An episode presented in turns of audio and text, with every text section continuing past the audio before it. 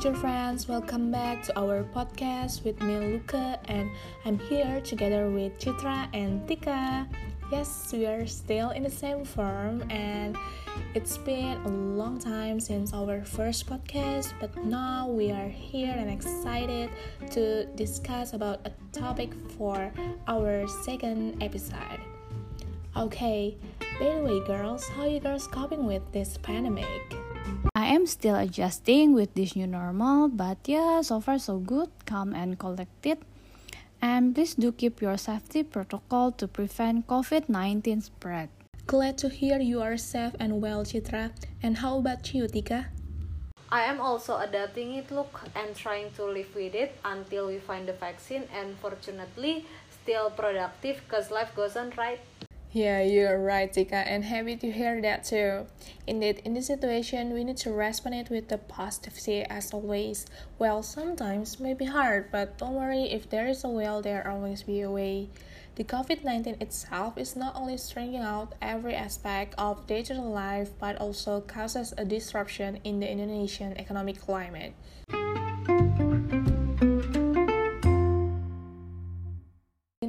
Second episode, we are gonna discuss about business establishment in Indonesia, specifically during this pandemic.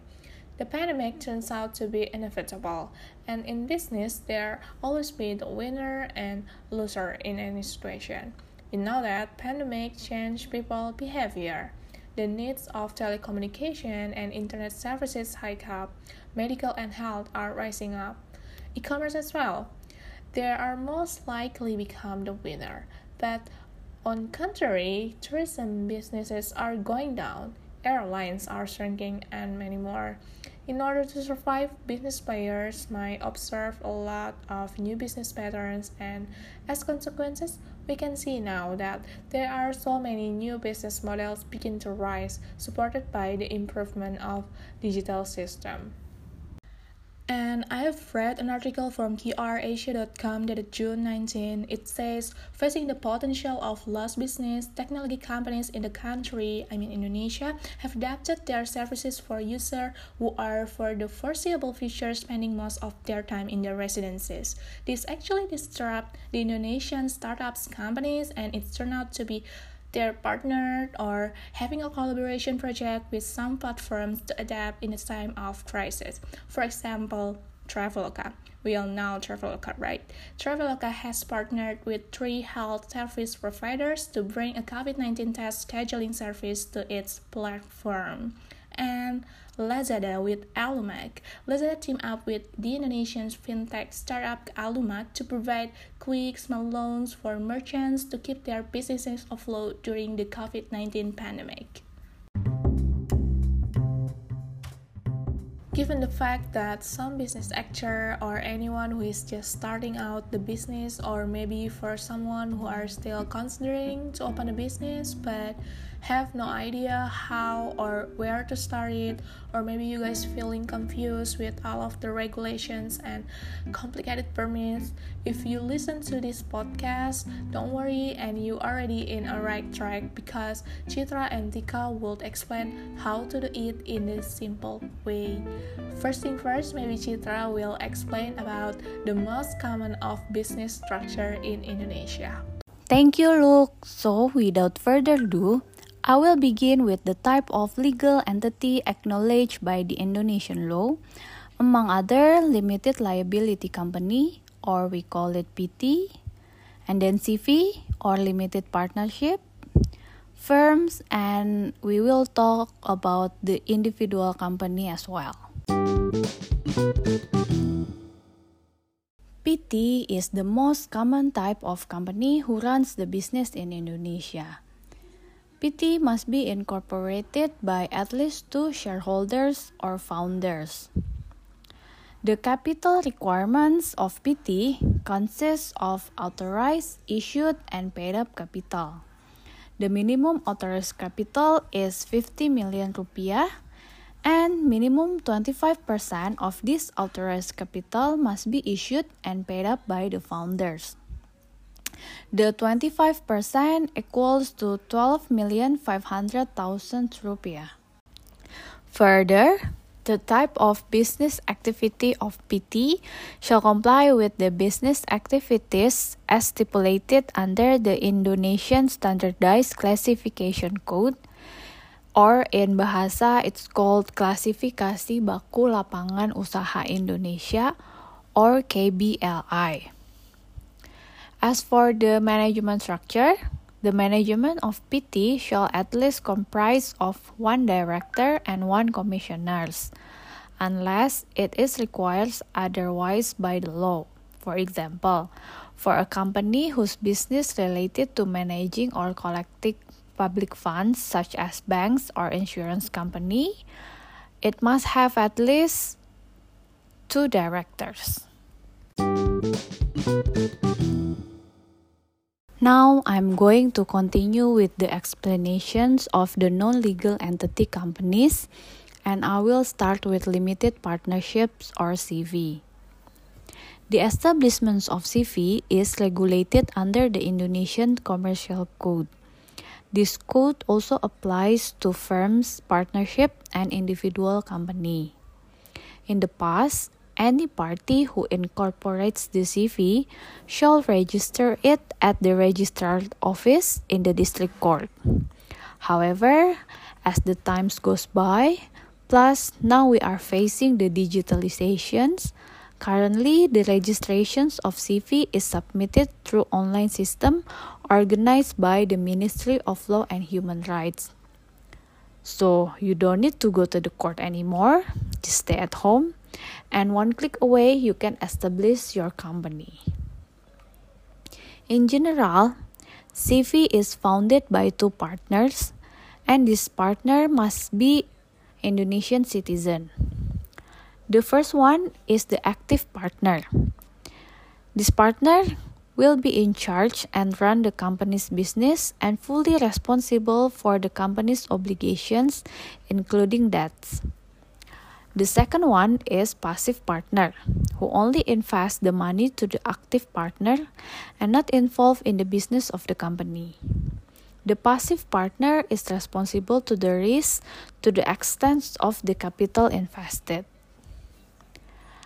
There is no certain capital requirements to incorporate the CV, unless for certain business activities according to the prevailing laws and regulations. Lastly, for the management of CV, usually the director of CV is the active partner and the passive partner will act as commissioner. But please bear in mind, it is only for the ease of reference of CV management. And the duties and responsibilities are different from the director or commissioners in PT. Okay, next I will talk about the firm. The firm partnerships means a partnership which continuously run a business and each of its partners has the right to act on behalf of the partnerships. So, in the management perspective, there is no one uh, act as the director or commissioners. All the partners has the same level of management. Like the CV, Currently, the registrations of the firm partnerships is conducted by online system with the same system as for CV. Commonly, the type of this company we can find it in law firms or accounting firms, and there is no minimum capital requirements to establish the firm partnerships. Lastly, I will explain about the sole proprietorship or individual company. The individual company is a company owned by one person, and therefore, this is the simplest business form to be run by the entrepreneurs. The sole proprietorship is the same as its owner, which means that there is no separations of assets or separations of responsibilities between the sole proprietorships and its owner. Since this is the individual company, the capital, the management, and anything related to the business will be solely decided by the owner. The establishments of each business entity, except for the individual company, it must be made with the notarial deed in order to be proceeded in the Ministry of Law and Human Rights system. Furthermore, almost every aspect of incorporations we talk about can be conducted without or with less face to face contact between the parties. It is because most of the processes can be exercised through the available online platforms such as the OSS system. Uh, well, it is safe to say that despite the obstacles occurrence in the business environment due to the pandemic, the amenity of establishing the business in Indonesia is still continuing and also opens up opportunities for the business to thrive.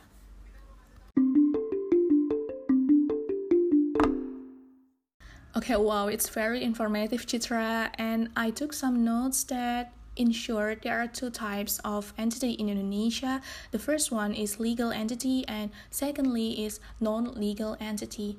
Now, could you please explain what is the significant difference between those two? The difference between legal entity and non-legal entity lies in the separations of the assets between the owner and the company. Legal entity separates personal assets and the company assets. Meanwhile, the non-legal entity does not separate it. For your informations, the shareholders of PT are only liable up to the amount of their investments. If there are any losses, personal assets of the shareholders will not automatically be used to cover the losses of the company. However, the shareholders can be also asked for the responsibility up to its personal assets under certain conditions. For example, the shareholder has bad faith or commits an illegal act. Unlike legal entity, personal assets of the owner in the non-legal entity are used to cover the company's losses or debt.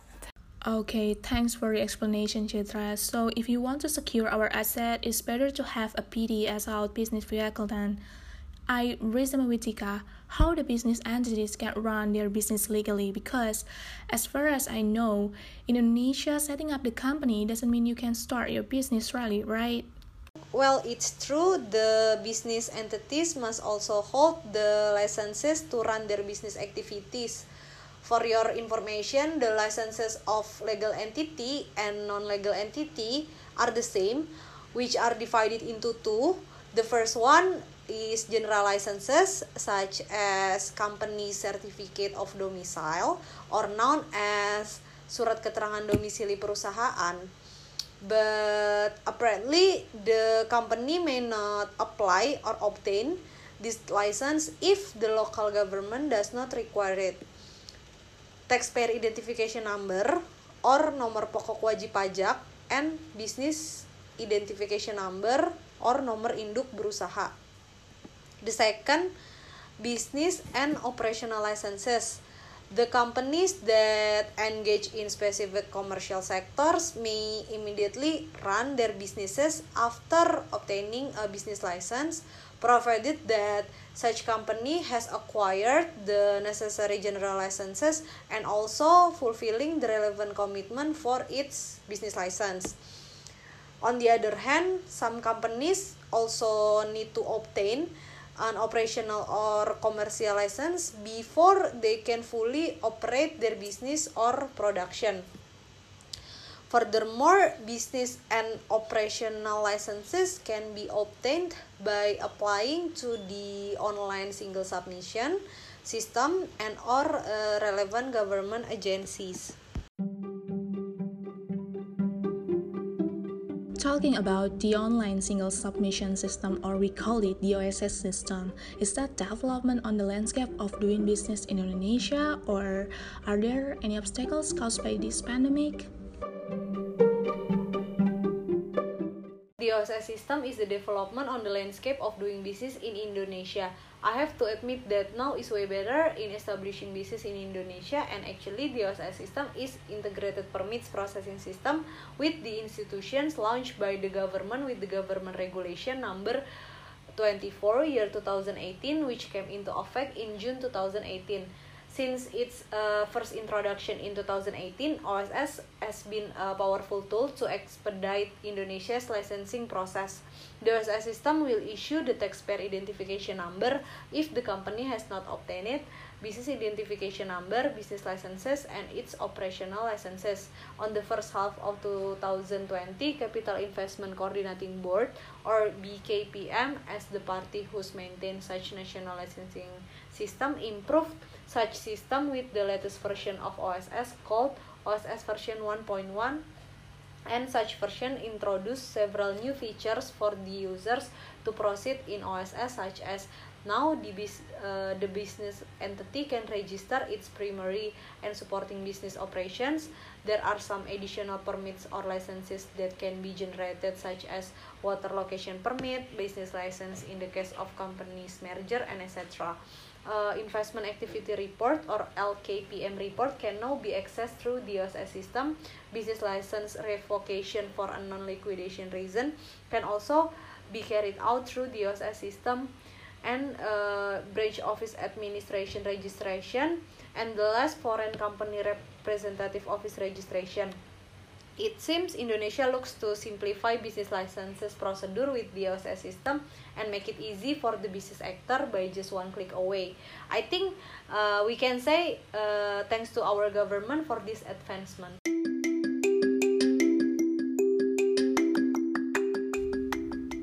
Thank you so much, Chitra and Tika. It was very insightful. I think it is pretty clear the information on the capital requirements, business activities, licenses, and reporting obligation in each of the business entities in Indonesia, and also the information on the licenses procedures which shift to be conducted electronically. We hope you guys are fulfilled with our podcast. We'll see you in our next episode. Please, everyone, stay safe and healthy.